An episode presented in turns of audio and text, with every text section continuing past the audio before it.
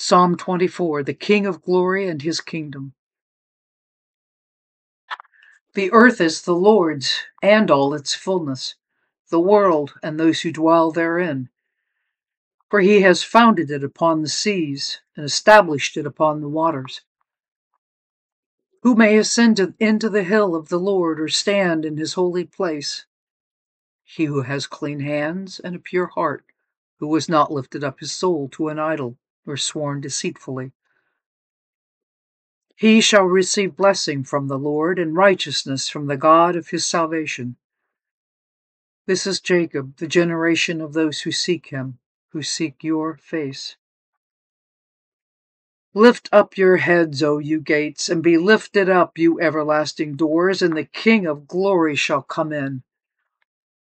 Who is this King of glory?